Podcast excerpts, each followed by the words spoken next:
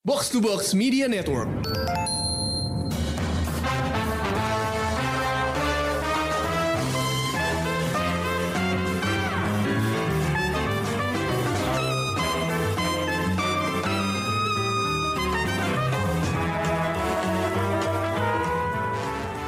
Halo pendengar Showbox, balik lagi bareng gue Amy dan kali ini gue punya sebuah film yang eh, kalau mau dibandingin judulnya bisa aja ngeri-ngeri sedap sih sebenarnya.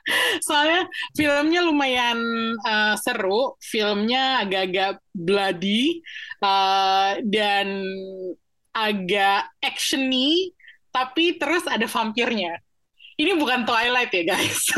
ini adalah sebuah film OTT yaitu film Netflix judulnya Day Shift.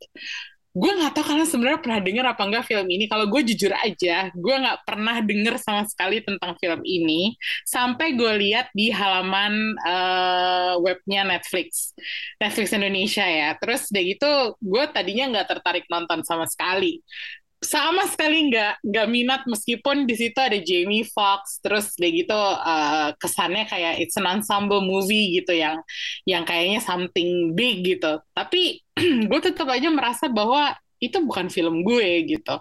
Sampai suatu hari gue ngeliat the Twitter uh, punyanya Total Film UK uh, dia nyebut-nyebut film ini Day Shift sebagai film John Wick dengan vampire. Abis itu langsung gue pergi ke Netflix dan langsung nonton dan ternyata gue nggak nyesel karena filmnya seru banget. Makanya terus gue ajak Krisna sama Rengga buat nge-review film ini.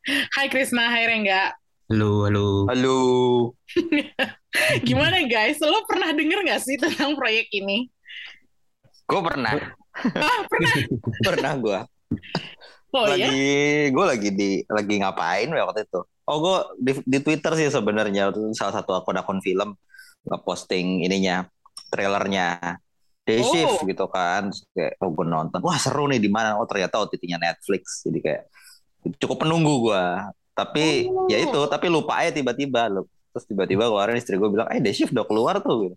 oh ya gitu. Ya udah yuk kita nonton yuk. Yuk yuk. Dia juga pengen nonton sebenarnya. Jadi akhirnya nonton bareng lah gue sama dia yang mana itu sangat jarang terjadi ya susah dia juga Oh. cukup nungguin ternyata Kalau Krisna udah pernah denger belum? Gue rasa kayak Gua enggak. nggak tahu menau tentang Iya, kayak gue tapi seinget gue sih kayak gue pernah ngelihat, mungkin pernah ngelihat trailernya. Tapi ka- kalau gue bilang gue aja cuman ngerasanya mungkin berarti gue waktu itu gue nggak tertarik gitu. tapi kayak pernah lihat sih trailernya, tapi terus kayak ah nggak nggak nggak tertarik lah untuk nonton nggak nungguin gitu walaupun case-nya lumayan ya dan ada keterlibatan itu juga kan kenapa tadi dibilang John Wick mungkin karena ada si Chad Stahelski sebagai produser juga kali ya. Iya, itu dia. Makanya uh, begitu gue tahu bahwa itu adalah film dari salah satu produsernya adalah Chad Stahelski, gue langsung optimis bahwa gue bisa suka sama nih film gitu. Karena gue juga lumayan menggemari John Wick kan. Iya. Uh, gue ngikutin semua film-film John Wick dan uh, actionnya sih gue suka sama John Wick. Jadi begitu total film bilang John Wick dengan vampire, gue langsung ayo nonton gitu. Tapi kalau lu kayaknya lo diemin dulu ya Chris. Iya, gue penasaran setelah rekomendasi dari lu kan kayak lu yang menyarankan coba deh kayak apa ternyata seru gitu kan kayak terus pas gua tonton ya ah, oke gitu Hmm. boleh deh gitu kalau apa dicoba Waktu itu gue perhatiin juga di website Netflix, kan biasanya kalau film-film baru tuh eh, mudah banget masuk top 10 movies in Indonesia gitu ya. iya Ini Day Shift tuh nggak langsung masuk top 10, seinget gue. Dia kayak either eh, apa namanya eh, posisinya rankingnya rendah banget di 9 atau 10, jadi nggak kelihatan, nggak langsung kelihatan kalau misalnya buka website harus digeser dulu Mm-mm. atau memang nggak masuk top 10 sama sekali. Jadi gue rasa emang banyak orang nggak sadar bahwa film ini tuh apa lumayan entertaining gitu iya dan eh, butuh waktu juga mungkin buat orang-orang eh, denger word of mouth-nya sampai akhirnya mereka mau nonton. Eh, kalau gue sendiri sih eh, yang bikin gue tertarik adalah karena satu eh, kaitannya dengan ya tadi disebut-sebut dengan John Wick itu dan ternyata setelah ditonton actionnya tuh lumayan bagus untuk sebuah OTT, maaf-maaf aja ya kalau dibandingin sama The Gray Man, ini actionnya jauh lebih kredibel gitu loh. kalau menurut gue. Nah, kalau menurut kalian berdua, kenapa lo akhirnya tertarik sama nonton film ini dan bikin betah yang bikin be- lo betah nonton sampai akhir tuh apa akhirnya? Setuju sih, actionnya keren sih, apalagi eh apa vampire vampire yang bisa badannya melipat-lipat Iya, iya, akrobatik kayak gitu itu keren banget sih. Dan terus gue lihat itu ada di behind the scene-nya ternyata emang emang apa bukan CGI atau apa emang emang itu performer. Oh, Hmm, itu keren sih dan emang eh, apa ya elemen gorinya juga keren sih ininya fighting scene-nya. Hmm. Kalau Rengga gimana? Apa yang akhirnya bikin lo betah nonton sampai akhir? Ah, satu vampir. Udah lama kita nggak pernah dapat film vampir ya. Kalau Yes, diinget-inget ya. Ya kan film vampir yang apa ya, yang mumpuni gitulah. Hmm. Terus kedua, pasca trailernya nih kayaknya film vampir bego-begoan gitu kan. Dan ternyata emang bener banyak komedinya kan. Iya. Actionnya juga terlihat menjanjikan dan ternyata pas gue nonton, wah ternyata beneran seru gitu ya. Ini sebenarnya yang seperti kata lo man tadi bener kayak ini yang hilang dari si The Gray Man. Banyak adegan berantem yang close combat tapi kayak nggak ada cutscene-nya gitu. Banyak banget berantem yang ya udah langsung kelihatan aja berantemnya kayak kalau pukul beneran kepukul buk gitu kan berasa banget gitu Iya, iya. Brutal kan di Nah, sini. brutal banget tapi berdarah-darah gitu dan mungkin on a side note si sutradaranya gue lupa namanya siapa itu mantan Terry. ya mantan stuntman juga kayaknya temennya si Chad Stahelski makanya berantemnya lumayan bagus sih Ah iya dia. Oh, sutradaranya tuh orang stunt juga ya? Berarti. iya Martial artist juga dia. iya betul makanya mungkin bisa ngedirectnya bagus untuk adegan berantem Ya sama kayak ini kan rombongan John Wick dulu juga kan. Betul iya Mantan-mantan ha, ha. stunnya Matrix kan. iya dan ya brutal banget sih Hmm. seru aja udah lama gak nonton film kayak gini entertaining lah Hmm. Iya, dari awal sampai akhir itu dia yang menurut gue kayaknya eh, gue nggak ngerti marketingnya kurang atau gimana ya. Gue rasa sih ada unsur marketingnya kurang juga ya. Soalnya Kayaknya iya.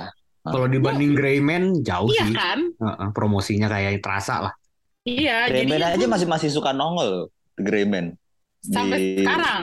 Iya. Iya.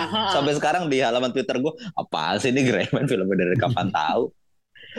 Iya iya makanya itu dia kayak mereka ngeluarin duit buat ngepromoin uh, Greyman kenceng banget tapi day shift jadinya kayak agak tersingkirkan gitu padahal bisa dibilang gua rasa tadinya si Greyman tuh mau nargetin itu loh pasarnya John Wick juga gitu loh kayak Bisa jadi. Nggak kesampaian aja gitu dengan action yang menurut gue kurang tertata rapi ya di The Gray Man tapi ternyata di di Shift malah jauh lebih keren gitu. Hmm. Iya iya. Kalau Setuju actionnya saya. juga beda sih kan kalau Greyman kan kayak kelihatan banget emang berusaha untuk besar gitu kan blockbuster. Hmm. Kalau ini kan memang lebih ya kayak John Wick gitu kan lebih yang eh, fighting, close combat gitu-gitu kan yang emang ngandelin koreografi segala macem. Hmm. Iya Ini iya. juga iya. kayak Hasilnya budget budgetnya hasilnya lebih- jauh lebih kecil. Lebih apa ini sih lebih berhasil yang di sini. Iya dan bener juga kata Rengga jadi budgetnya di sini kayaknya nggak Oh nggak iya. gede-gede banget sih. Paling paling mahal bayar Jamie Foxx doang paling sama Snoop Dogg. gue aja nggak tahu lah ada Snoop Dogg di sini. Itu ya salah satu salah satu yang pengen gue bikin nonton tiba-tiba kayak lah ada Snoop Dogg. Oh iya. Penasaran dia, dia ngapain di sini? Terus Ternyata Scott tidak mengecewakan. iya, jadi kamu.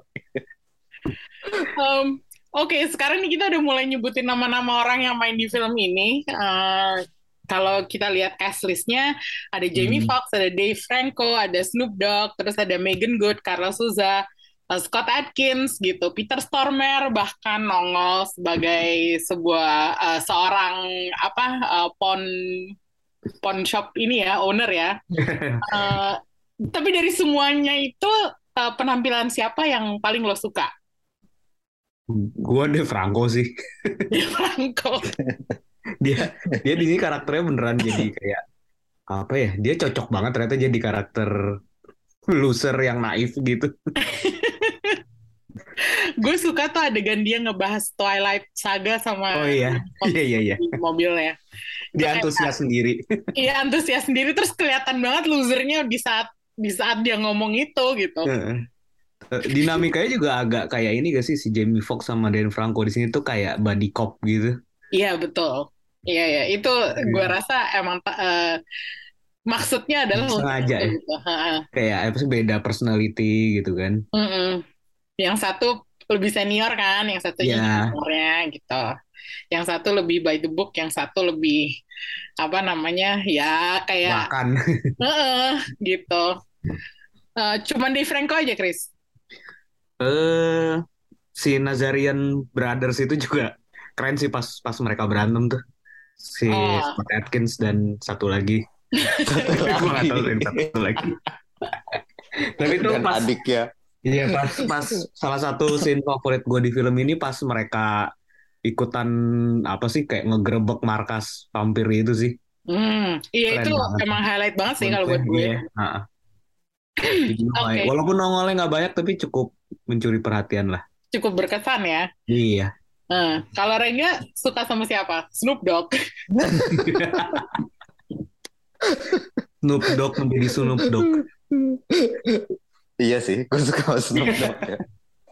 Maksudnya dari dari semua aktornya menurut aktornya yang main tuh menurut gue kayak eh, aktingnya oke semua sih si si De Franco emang apa ya aktingnya bagus. Tapi gue pernah membahas dengan si Bunga nih De Franco nih bisa main film serius gak sih? Perannya begini semua kan? Iya. Iya juga ya. jadi kayak kayak ya typecastnya begitu emang dia si De Franco ini. Jadi kayak gue tidak melihat sesuatu yang spesial dengan peran di sini. Tapi emang mainnya cukup apa ya oke lah dengan dengan karakter dia yang seperti itu dia berhasil apa memerankan karakter losernya kayak gitu gitu. Tapi Hmm. buat gue highlight di sini sih ya Snoop Dogg sih. Jarang-jarang kan ngeliat Snoop Dogg acting terus tiba-tiba keluar-keluar bawa machine gun gitu kan. Iya sih, itu seru banget sih. Waktu apalagi waktu dia jungkir balik itu gue iya. Kayak wow. Terus terakhirnya gak mati lagi nongol dari selokan Iya. Aduh. Gue suka ini juga sih sama ini si Ralph Seeger. Oh, yang Itu- ketua unionnya Oh, ya? Unionnya itu kan kayak salah itu satu ngeselin elemen- banget Elemen John Wick juga kali itu ya ada union gitu. Iya itu itu ini banget sih ngingetin gue sama John Wick banget sih bahwa ada Hmm. union untuk vampire hunters gitu. Iya. Terus- karakter si Ralph Seeger tuh lumayan ngingetin gue sama komandannya Will Smith di Bad Boys yang ngomel-ngomel mulu. Oh, gue nggak nonton Bad Boys, jadi gue nggak tahu yang lo ngomongin siapa, tapi Hmm. gue kayaknya kebayang gitu. tapi gue di sini agak kaget ya sama Jamie Foxx. Gue biasanya nggak terlalu suka sama Jamie Foxx. Sama. Iya kan, maksudnya sih, sebagai baik loh Jamie Foxx tuh. Iya, tapi sebagai aktor gue tidak menemukan tidak menemukan acting dia tuh gimana banget gitu. Dan kadang-kadang sok serius gitu kadang kalau hmm, betul. tapi di sini tuh sebagai keras. sebagai Bud dia tuh malah apa ya? Gue nggak tahu, gue merasa dia pas di sini. Justru lebih fun ngeliatnya kan. Iya. Dia kayak, kayak, kayak lebih santai juga meraninnya. Jadi kayak terlihat kelihatan lepas aja gak sih? Hmm, betul. betul. Peran-peran dia yang lain yang kayak berusaha terlalu keras untuk serius, Serius. gitu. Heeh. Iya. Dia kan selama ini kayak berusaha apa ya image-nya tuh pengen banget di di brandingnya dia tuh kayak pengen jadi aktor watak gitu loh. Terutama setelah itu kan, setelah Ray ya. Iya setelah Ray uh, Heeh. Jarang udah jarang main film yang fun kayak gini lagi. Jadi kayak Hmm. actingnya terlihat apa ya lepas sih bener. Mm-mm. Hmm. sini. Iya itu dia. Jadi gue merasa kayak apa ya di sini tuh eh, memasang Jamie Foxx sebagai eh, leading man itu cukup eh, langkah yang lumayan tepat gitu. Maksudnya kalau another white guy, gue mikir ini terlalu John Wick gitu. Ngerti gak sih? Iya. Iya iya. Karena di sini black guy, jadi ya gue merasa ini beda beda jauh nih sama John Wick. Padahal sebenarnya kalau dipikir-pikir unsur-unsurnya banyak yang sama gitu. Em, kalau menurut kalian bagian apanya yang keren di film ini? Koreografi berantem sih udah kalau buat gua. cuman itu aja Chris maksudnya dari segi cerita lo nggak Eh, cerita gu- hmm, cerita sederhana aja sih menurut gue, nggak nggak nggak ada yang spesial. Hmm, lo nggak pengen tahu lebih banyak tentang si unionnya itu atau soalnya gue merasa bagian unionnya tuh menarik Hmm. juga loh Iya, karena iya unionnya menarik sih. Tapi ya, tapi ya udah ngelihat di kayak di John Wick gitu kan udah udah bukan sesuatu yang baru gitu. Ah iya iya iya gue Hmm. ngerti sih Hmm, itu hmm, memang bukan apa nggak ada inovasi cuman hmm. gue jadi tertarik eh, lebih banyak ngelihat struktur unionnya tuh kayak gimana Ya kalau memang mau di lebih dieksplor lebih jauh misalnya dengan sequel gitu, gue sangat senang sih gue bakal bakal nonton. Tapi kalau nggak pun nggak nggak segitu penasaran Oh. juga sih. oke Mm-mm. kalau gue tertarik sama hierarki vampirnya sih Oh iya iya. iya. karena kan menurut mereka kan jenis-jenis vampir kan banyak banget kan Mm-mm. ada yang terus diukur dengan apa namanya giginya lah apa segala macam gitunya itu itu menarik banget dan masing-masing punya apa tipe-tipe gitu yang yang ini nggak mau gabung sama yang ini gitu. Mm-mm. kayak kesannya eh, mereka jadi diklasifikasi kayak binatang gitu kan dan gue itu tuh rada nggak nggak terjawab juga sih kalau menurut gue kenapa mereka akhirnya bergabung di satu apa ya hive gitu yang sama apa Scott Atkins dan saudaranya sama Bud dan. Marco itu Mm-mm. jadi kayak masih ada beberapa hal yang kalau menurut gue masih perlu dijawab dan akhirnya nggak terjawab di film ini gitu. Ya, itu yang mempertanyakan itu kan cuman si Seth kan, karakter si Devrango kan. Nah itu dia. gue rasa dia agak-agak suara penonton juga sih. Heeh. Sedikit-sedikit uh, menyuarakan apa yang uh, penonton pengen tahu gitu. Makanya gue agak-agak penasaran uh, denger jawabannya tuh apa. Tapi kan intinya belum terjawab kan. Iya. Hmm, kalau Rengga gimana? Apa yang bagian yang keren menurut lo dari film Day Shift ini? Ah, sama sih sebenarnya kayak lu ya. Eh, satu koreonya, koreonya keren, fight koreonya. Kemudian world buildingnya bagus sih menurut gua. Hmm, iya iya. Iya, ada ada unionnya, terus ada apa namanya itu hierarki vampirnya, terus klasifikasi vampirnya, terus ada ada lore-nya kan, ada yang siapa sih namanya? Yang vampir yang ditakdirkan kuat banget itu katanya. Oh iya. yang katanya bakal bangkit atau apalah itu itu kayak kayak apa ya? Sebenarnya cuma disebutkan secara verbal aja kan. Tapi kemudian kita udah dari penonton tuh udah langsung kebayang oh dunianya tuh kayak gini. Berarti ada ada vampir-vampir yang udah established dari dulu kemudian ada union yang emang eh, apa namanya melawan mereka gitu. Jadi nggak Hmm. perlu dijelaskan panjang lebar kita udah dapat world building itu udah udah kelihatan banget gitu. Itu menurut gue cukup bagus sih membangunnya dari awal tanpa banyak cerita yang bertele-tele. Hmm. Kemudian ya udah langsung berantem aja jebret jebret jebret jebret gitu. Ya emang kita nggak dapat banyak jawaban ya kayak lu bilang tadi kayak kenapa pada ngumpul semua sih di sini gitu kan. Iya iya iya. Selain selain bahwa si siapa penjahatnya namanya si mbak-mbak itu. Si Mbak-Mbak itu yang dimainin sama Carla Souza ya. Audrey, Iya, Audrey kalau nggak salah. Audrey ya. Dia kan gak cuma dia cuma- apa sih realtor kan. Jadi kayak Hmm. cuma pengen gua pengen membuat kerajaan di sini nih. Mungkin Hmm. salah satu yang motifnya ya itu kayak karena gue pengen bikin kerajaan ya udah gue persatukan aja lah nih. Apa eh, bos-bos preman di sini preman vampir gue jadiin satu pengen bikin kerajaan gitu kan. Tapi kan tidak dijelaskan lebih lanjut kenapa dia pengen menguasai daerah itu kan. Mungkin di- digantung Iya, untuk sequel kali Bau-baunya sih kayak bakalan ada sequel kayaknya ya. iya heeh. Iya menurut sih, gue ini sangat sangat Terbuka banget sih. banget sih terbuka banget sequel gitu Iya. itu franchisable gitu Ini sama kayak gini kan, selesai lu nonton John Wick pertama, lu penasaran kan dengan apa ya dulu namanya di organisasi Communion, eh apa? Eh, ya itulah organisasi si assassin itu kan. iya Iya Betul. iya. Itu emang salah satu kekuatan dari eh, apa namanya film ini menurut gue juga naskahnya seperti yang eh, Rengga bilang tadi bahwa dia nggak perlu menggambarkan banyak-banyak tapi udah dikasih fondasinya gitu loh. Jadi kita langsung ngerti bahwa uh, ya ada hierarki, ada klasifikasi gitu. Cuman emang detailnya nggak dijabarin dengan lengkap. Jadi menurut gue uh, untuk sebuah film action itu naskahnya cukup kuat kalau menurut gue. kalau iya. menurut gimana? Betul sih, gue setuju. Soalnya jadi kayak dengan dengan apa ya, dengan naskah yang simple aja udah langsung kebayang semuanya gitu, nggak perlu ceritain panjang lebar. Biasanya kan kalau world building itu kayak tiba-tiba udah flashback ke belakang ceritanya ini dulu bla bla bla bla bla bla gitu kan. Ini film iya. nggak yeah. perlu kayak gitu, coba langsung kasih lihat aja gitu. Nih Union nih kantornya di sini di sini gitu. Terus mm. klasifikasi vampirnya tuh benar-benar masukin itu enak banget. Bagaimana si Dave Franco sama si siapa Jamie Foxx ngobrol gitu kan. Hmm. Cuma kayak, nih vampirnya tuh begini, iya tapi begini begini, tapi begini begini begini. Udah kita langsung tahu oh ternyata vampir beberapa berapa gitu kan. Karakter si set dibikin sangat textbook tuh untuk sekalian menjelaskan. Menjelaskan kan, ah, iya. iya.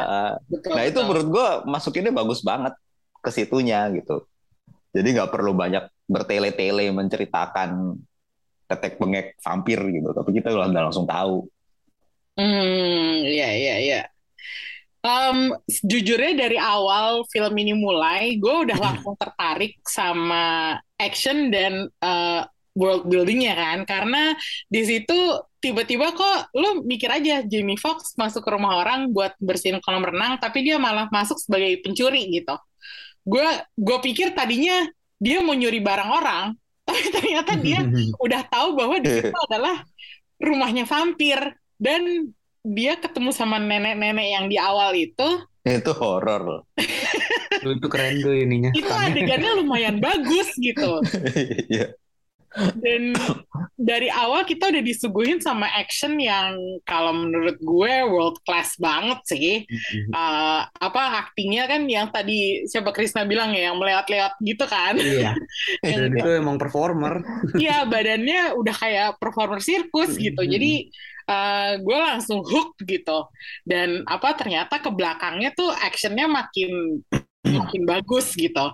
Uh, eh, gue minta sebutin uh, satu uh, adegan action yang lo berkesan banget buat lo. Yang melibatkan Nazarian. Apa pun itu. Sama ini, oh gue inget si, aduh siapa ya nama tetangganya tuh, Heather ya. Hmm, yang ya, pas ever. dia nebas pakai pedang sekaligus banyak gitu loh sambil dia lari. Uh, perut vampir banyak sambil dia lari itu dahsyat sih. Uh, Oke. Okay. Hmm. Kalau Rengga? Lain yang itu ya, yang di awal itu. hmm, iya iya. Uh, apa ya banyak sih sebenarnya action, dog dan action. senapan mesin itu salah satunya sih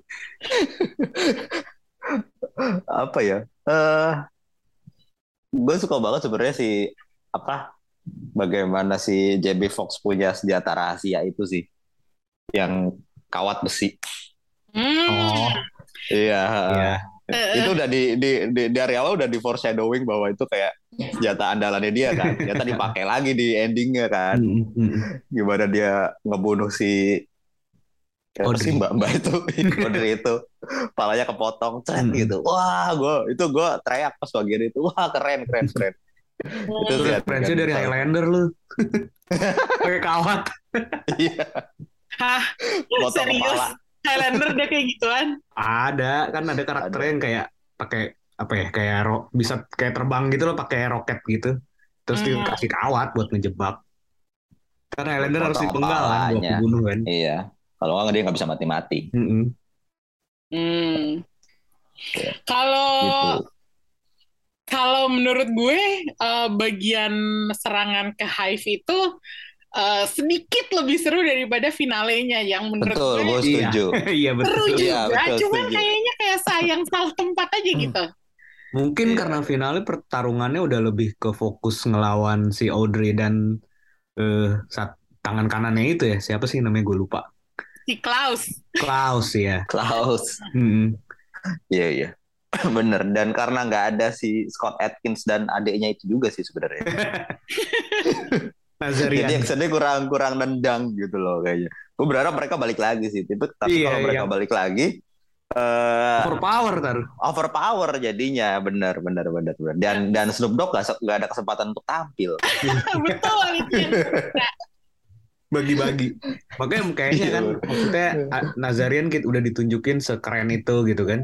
Kayaknya emang mungkin di keep buat sequel atau apa yang nanti mereka bakal dapat peran lebih gede gitu. mungkin ya Mhm. By the way, gue si Nazarian itu gue kira tadinya dia mau gontok-gontokan sama si Jamie Foxx sama Dave Franco loh, tapi ternyata mereka bekerja. Iya, gue kira juga gitu sih. Kan sesama union. tapi kayak harus banget ya yang itu pakai apa fan gitu truknya. Sumpah itu dia dia apa ya penyamarannya? Audio ya. audio, audio, audio. gitu audio. kan.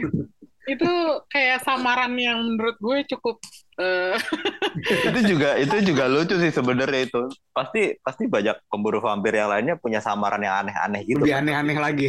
Iya, yang satu pulga, yang satu masang audio, yang lain apa klinis pasti ada pasti ada ada ada yang gardening. Gardening pasti orang Meksiko gue ya.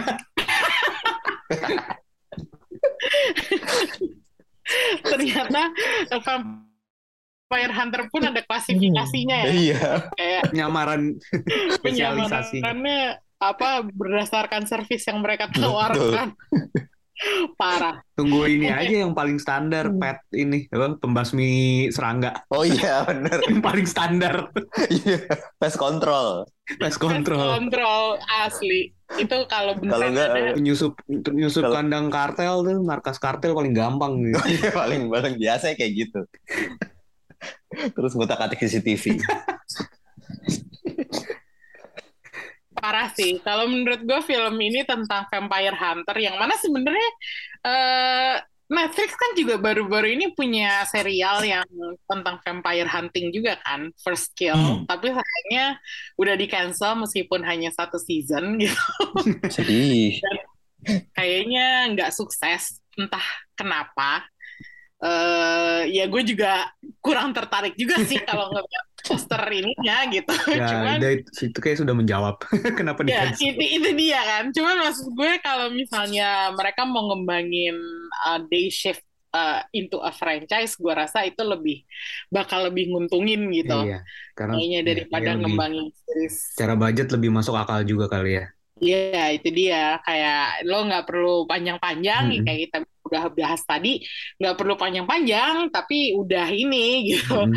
udah eh, menjabarkan dengan lengkap dunianya seperti apa. Tapi menurut lo film ini layak masuk bioskop nggak sih? Itu yang sebenarnya gue pengen pengen bahas juga adalah Layak sih. Kak, ya Layak ya? kalau Layak dibanding menurut gua. kalau dibandingin film-film action Amerika Netflix lainnya ya Mm-mm. kayaknya kalau mau masuk bioskop yang paling pantas ya ini sih Hmm. Iya. Setuju saya. Salah satu lah Ah, salah satu. wa- walaupun ini film bukan yang film yang blockbuster wow banget, Mm-mm. tapi actionnya cukup layak masuk bioskop sih dan kalaupun diputar di bioskop pendapatannya bisa lumayan lah. Hmm. ya kayak Ya inilah. sa- sama kayak balik lagi kayak John Wick dulu kan juga underdog banget kan Hmm. Ya. ah, terus tiba-tiba meledak kayak mungkin film ini bisa kayak minimal kayak gitulah iya. Hmm. Balik modal lah paling enggak iya Nah, kalau diputar di bioskop.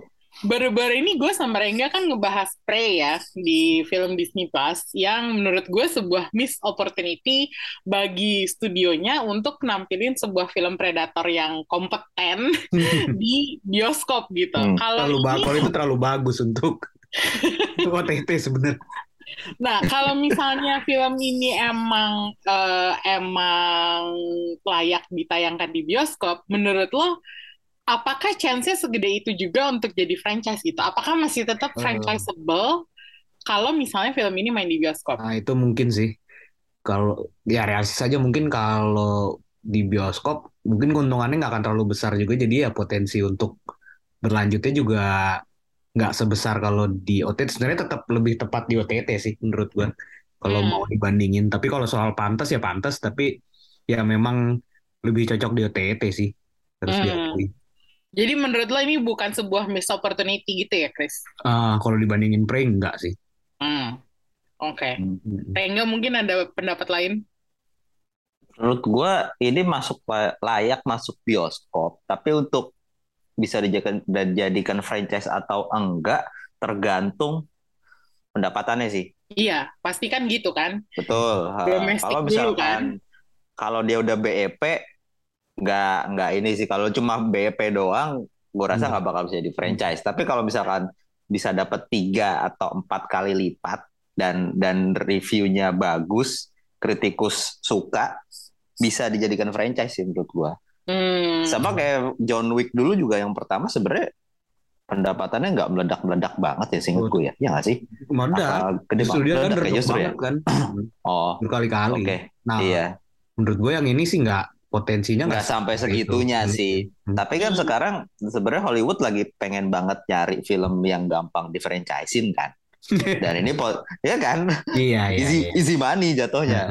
Dan Hmm. ini menurut gue cukup berpotensi. Jadi menurut gue kalau misalkan dia dapat tiga atau empat kali lipat dari biaya produksinya, itu udah bisa dijadikan alasan untuk Nah, tapi bikin film menurut ini jadi sih- franchise gitu. Untuk membuat film ini mendapatkan penghasilan lebih gede di bioskop gitu ya. Pasti budgetnya nggak akan segini, nggak akan yang kayak sekarang gitu. Promosinya Iya. mau harus lebih dipus kan. Terus Betul. ya skala actionnya juga mungkin harus di sedikit sedikit lah lebih ditingkatin gitu kan. Hmm. Hmm.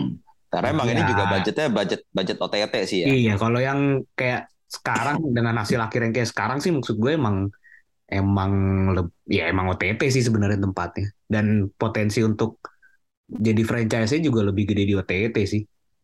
Hmm. Iya. Oke. Netflix juga lagi nyari film yang bisa di franchisein juga kan sekarang. Iya, kalau menurut gue memang Netflix emang sepertinya lagi nyari film yang uh, franchisable juga ya. Kalau Iya. menurut gue uh, buktinya mereka sepertinya pengen bikin itu dengan lagi-lagi The Gray Man gitu. Yang menurut gue sebenarnya nggak apa-apa juga sih kalau mau dilanjutin, tapi caranya mungkin harus sedikit shifting Harus gitu loh. dievaluasi lagi eksekusinya.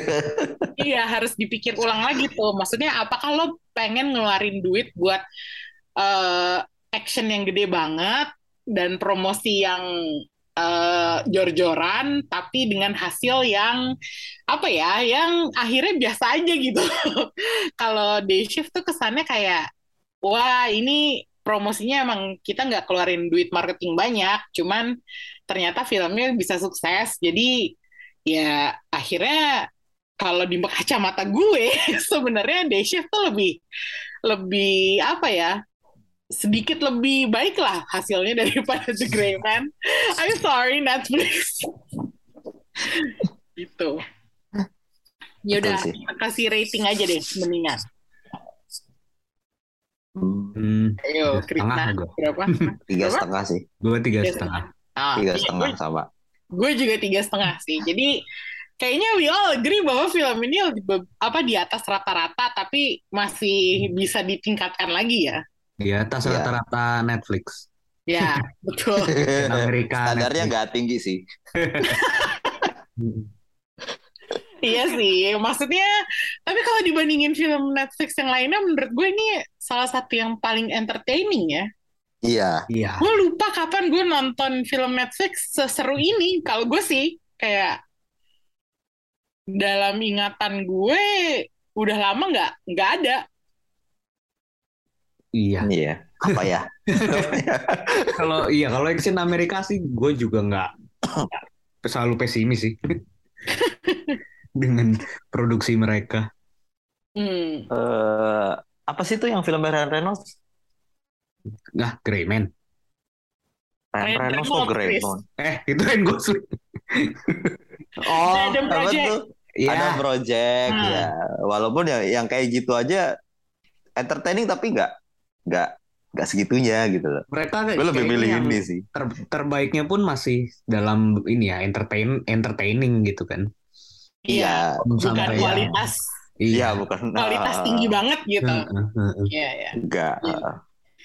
Ya, berarti masih banyak uh, ruang buat uh, perbaikan kalau buat Netflix ya. Cuman Day Shift ini lumayan entertaining dan gue menantikan film semacam ini lagi sih. Gue harap uh, Netflix nggak berhenti uh, untuk bikin film-film original yang, yang kayak gini gitu. Betul. Ya, yang budgetnya nggak terlalu gila-gilaan juga kan? Iya, tapi dipikirin gitu naskah gitu berantemnya. Ya, betul. Gitu dibikin lebih serius gitu. Masalahnya mereka memberi kebebasan ke filmmakernya sih. Itu juga kadang masalah sih. Kadang ternyata memang dibutuhkan eksekutif yang mengawal gitu kan. iya, jadi jadi penjaga gitu kan. Iya, biar nggak terlalu bebas lo gitu. Emang kayaknya... bisa juga dilepas sebebas itu. Kebebasan kreatif menjadi topik diskusi kita untuk yang berikutnya deh. kayak bener juga nih, kayak bener juga nih. Kayak harus ada kontrol dari studio juga maaf ya. Maksudnya kayaknya kalau sutradara dibiarin semaunya sendiri itu kayak agak-agak bahaya judul. Iya. Jadi hasil akhirnya tuh kadang nggak sesuai harapan gitu. Iya, harus ada yang lebih ngerti pasar lah penonton kayak gimana sukanya. Gitu. Betul. Gitu. Ya betul betul. Itu sebenarnya salah satu film-film awal Netflix itu sudah sudah menunjukkan uh, arah ke situ. Apa tuh? Itu filmnya si Opa Scorsese. 4 jam. Oh, film 4 jam. Oh. Irishman. Eh, 3 jam. Iya, 3 jam apa 4 jam? 3 jam lebih. Ya tiga jam lebih ya, kan. hampir empat jam bener. yes, itu kan kayak lu bener-bener bebas banget akhirnya ya udah gue bikin film tiga jam terserah gue gitu. kayak what gitu. Terus gak ada Meskipun... gak ada intermissionnya juga kan. Aduh, lu bikin sendiri aja intermissionnya. iya, terserah lo mau tahu di mana. Sampai saya siapa waktu itu ya? Gue lihat website mana gitu. Dia sampai bikin ininya deh list adegan-adegannya di mana kira-kira lu bisa oh, nge-pause. Iya, iya, iya. kan? Itu sebenarnya gue yakin pasti Netflix maunya tuh uh, itu dijadiin mini seri gitu atau series sekalian gitu. Tapi kayak Scorsese-nya udah ya karena dijanjin kebebasan dia mau tetap film ya udah kali ya curiga gitu. Tuh kan ya. jadinya kayak. Ini seri saja deh. Kayak opa-opa batu pasti. Bahkan se seorang Martin Scorsese pun harus direm gitu ya. Iya. Iya. Jadi terus ada produser yang megang.